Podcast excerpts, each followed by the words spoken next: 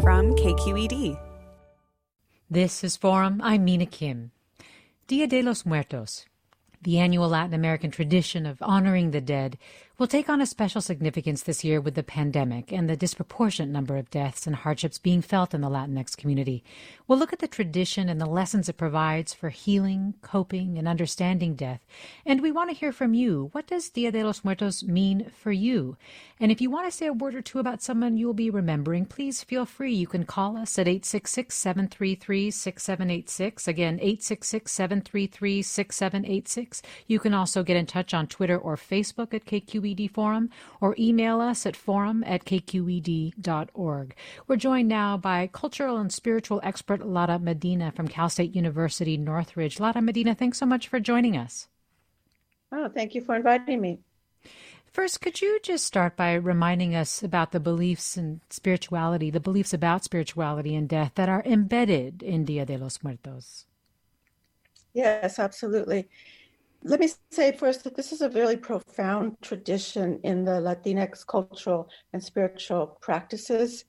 Um, and it's grounded in a, in a worldview that's very different from the Western worldview, because this tradition is based on the belief that the, the boundaries between the living and the dead are permeable and um, they're fluid.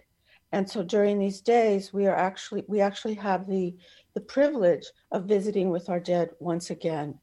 And that's the power of this tradition is that it gives us that permission to talk about our dead annually, to gift them with, with material offerings, um, to share our stories about our dead. And in that process, that's where the healing occurs. And that's a very different worldview than the Western worldview, which pretty much, you know, silences the dead and the grieving not long after a funeral, hmm. because it's often seen as um, we, we're not adjusting well to a death if we continue to talk about them.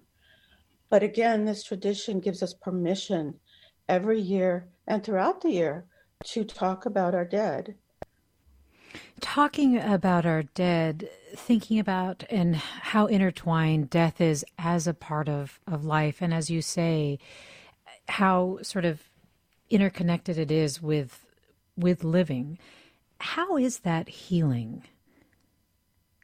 Yes, it's very mystical and even magical how it happens. Um, but when we when we close ourselves down after a death, excuse me, that prevents healing from happening. Um, the grieving process, as we know, can be very long and it can last a lifetime. But this tradition allows for different aspects of the grieving process to occur, you know, from the tears, from the sorrow to the joy in remembering the role that person played in our lives. And um, that duality and or that inclusivity of, of those emotions is what is healing. And um, I do want to talk a bit about the ofrenda or making the offering Please. to our dead as the central part of this tradition. Yes. If you could do tell us more about that. I think often a lot of attention is paid on the the costumes, the the skulls, we're seeing more and more of these icons commercially as well. But I don't know that we really talk about the celebration itself and all the activities, the ofrendas, and how they should be interpreted. So please, yes, describe the ofrendas for us. Okay. Yeah, let me say that, you know, the festivities that we're seeing more and more now, the colorful, um, you know, garments, the the face painting, all of that's very beautiful and fun. but that is only part of the tradition. What has to be really understood is that the ofrenda, which is which means offering, um, the physical creation of a beautiful um, shrine or a sacred space, you know, in your home or in a public area, is really where the healing takes place. Um, and that it can be very simple or it can be very elaborate um, what what is most important is the intention that goes into making the ofrenda.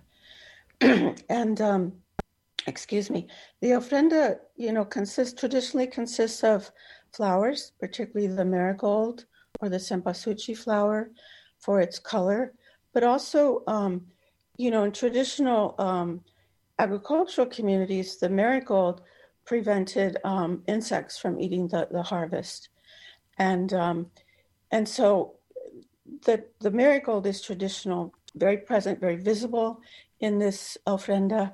And um, it's, it's all, also said that the bright color and the smell of the marigold attracts the spirits so they know where to go to receive their offerings. Um, so, flowers, candles, water, um, other drink that they might have liked, um, food offerings, and even symbolic material um, uh, objects that either represent their lives or that they might enjoy now.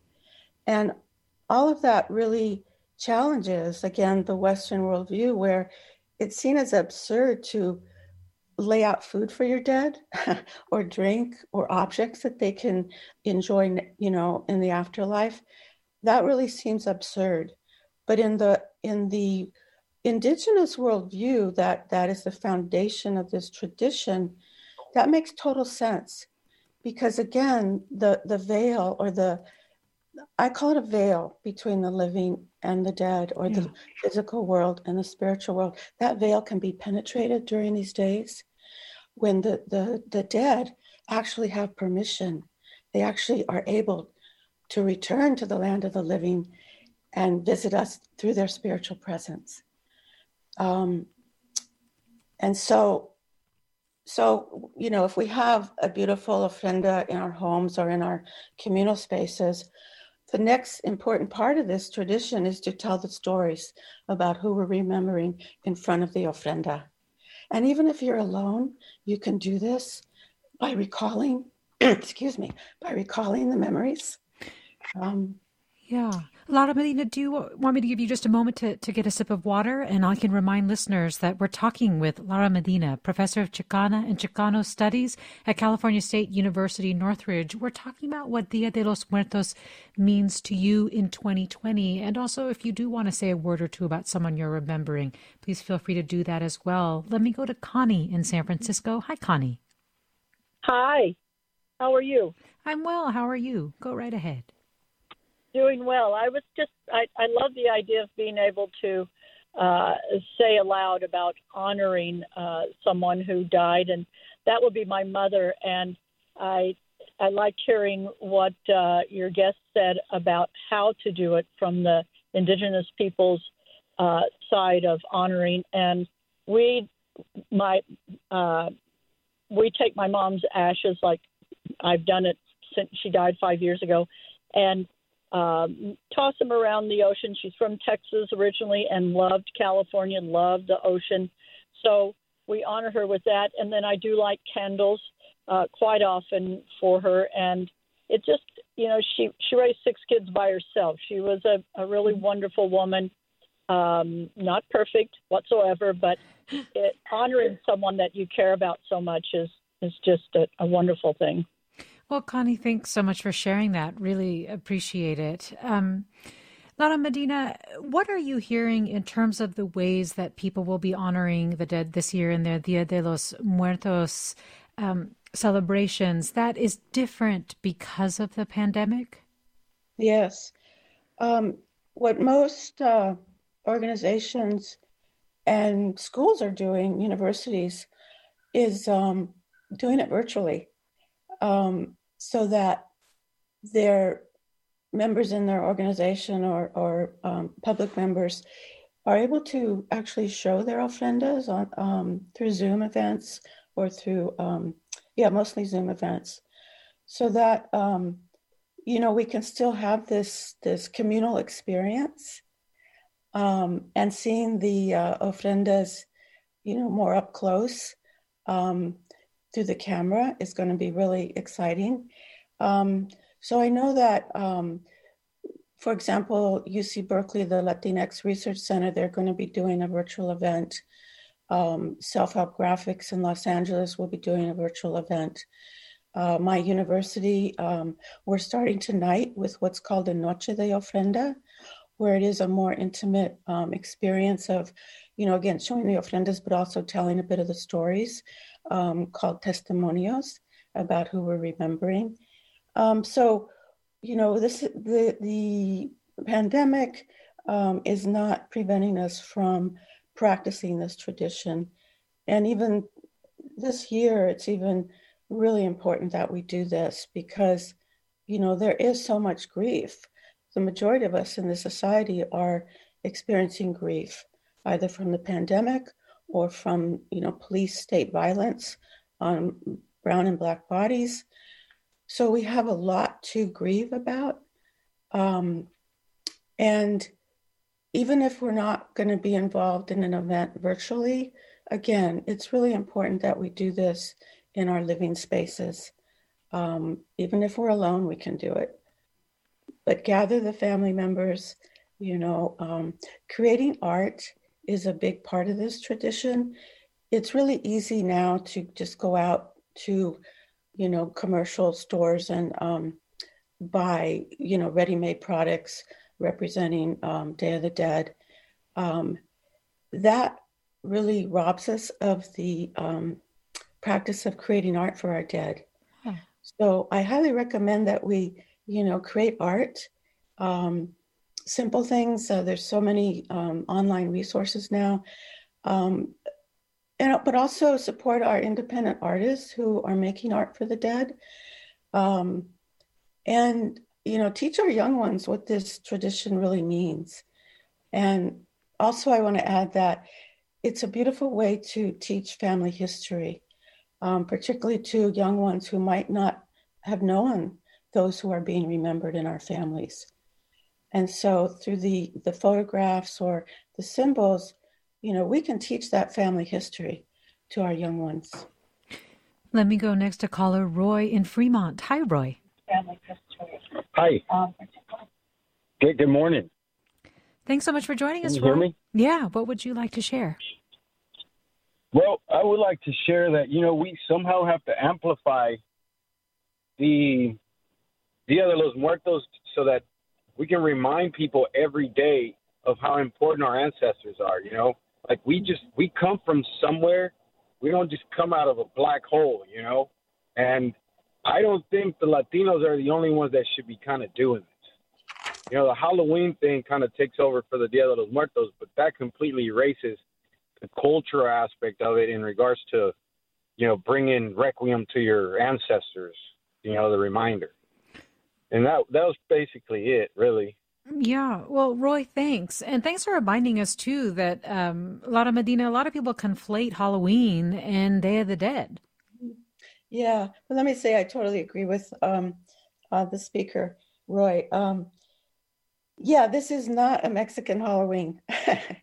and it's really important to, you know, to to state that because still so many people are confused. Um, because of the shared, you know, image of the the skeleton.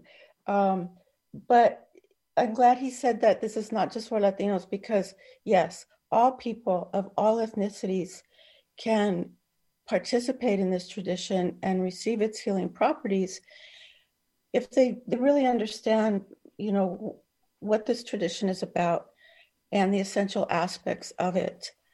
Um, you know, the celebrations uh, for Dia de los Muertos, again, are fun, are beautiful, but there has to be a more meditative and reflective aspect to what we do.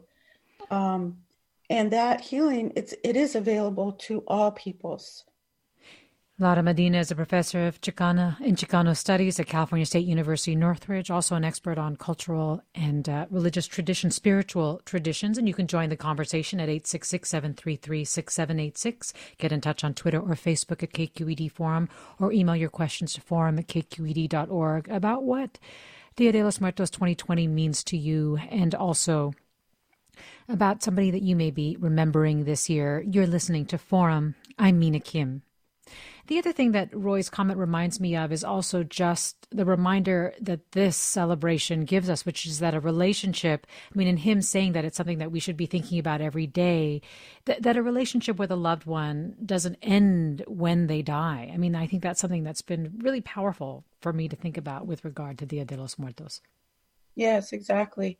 And um, that is what offers healing is that it allows us to remain in relationship with our dead.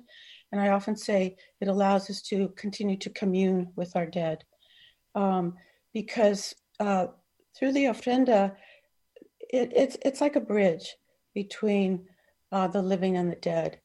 And um, that the how can I say, the healing that happens as we cross that bridge or as the dead cross that bridge, that's ongoing. It just doesn't last, you know, the, the few days that we call Dia de, los, Dia de los Muertos. That continues on throughout the year. And then annually, we renew it. We renew that relationship. We strengthen the communication. And um, that's what makes this healing ongoing. Well, this listener writes My father was the Mexican consul in Atlanta, and he died this past year. An altar for Dia de los Muertos at the consulate has been dedicated to his memory. The people he served and the staff of the consulate remember him. Well, I want to thank this listener for sharing that with us, and, and very sorry to hear about that loss. Um, well, let me go next quickly to Gwen in San Francisco. Hi, Gwen. You wanted to join us. Hi. Um, I um, am annoyed by the fact that how whites have um, taken over the Day of the Dead, especially in the mission area. They've named it everything. I remember one year when I used to go, I haven't been in about 15 years. They had a theme the death of the mission, the death of rent control, blah, blah, blah. All those things are relevant. However, the uh, Day of, of the Dead is that's not it. They mm-hmm. shouldn't mm-hmm. use other people's culture to put over their um, uh, political views. And I went to Oaxaca to witness it, and the people they have a party. They go to the graveyard, they bring food, they wash the, you know, wash the tombstones and uh, all that. And before I go, I want to give a shout out to my late grandfather, Reverend William Rucker, of uh, Kentucky, he was a spiritual warrior. Well, thanks for telling us about him and, and thanks for sharing that perspective. And I'd love to get your reaction to it. Um, because I do think that with the growth of Dia de los Muertos, sort of commercially, or even just broader understanding of it, I know with the movie Coco and various other things, that there have been both there's been joy in that, but also concern about that. And we have just about 30 seconds, just in terms of appropriation and so forth, and whether or not it's really being celebrated in the way it's meant to be. Yes. In fact, I, I often say one of the biggest challenges right now is to retain its authenticity. Um, that doesn't mean it has to stay the same, look the same every year, but we have to keep the spiritual essence of it. And it's also, you know, in, in terms of a time to raise other political issues, um, it can be used that way, but again, it's it's how we do it.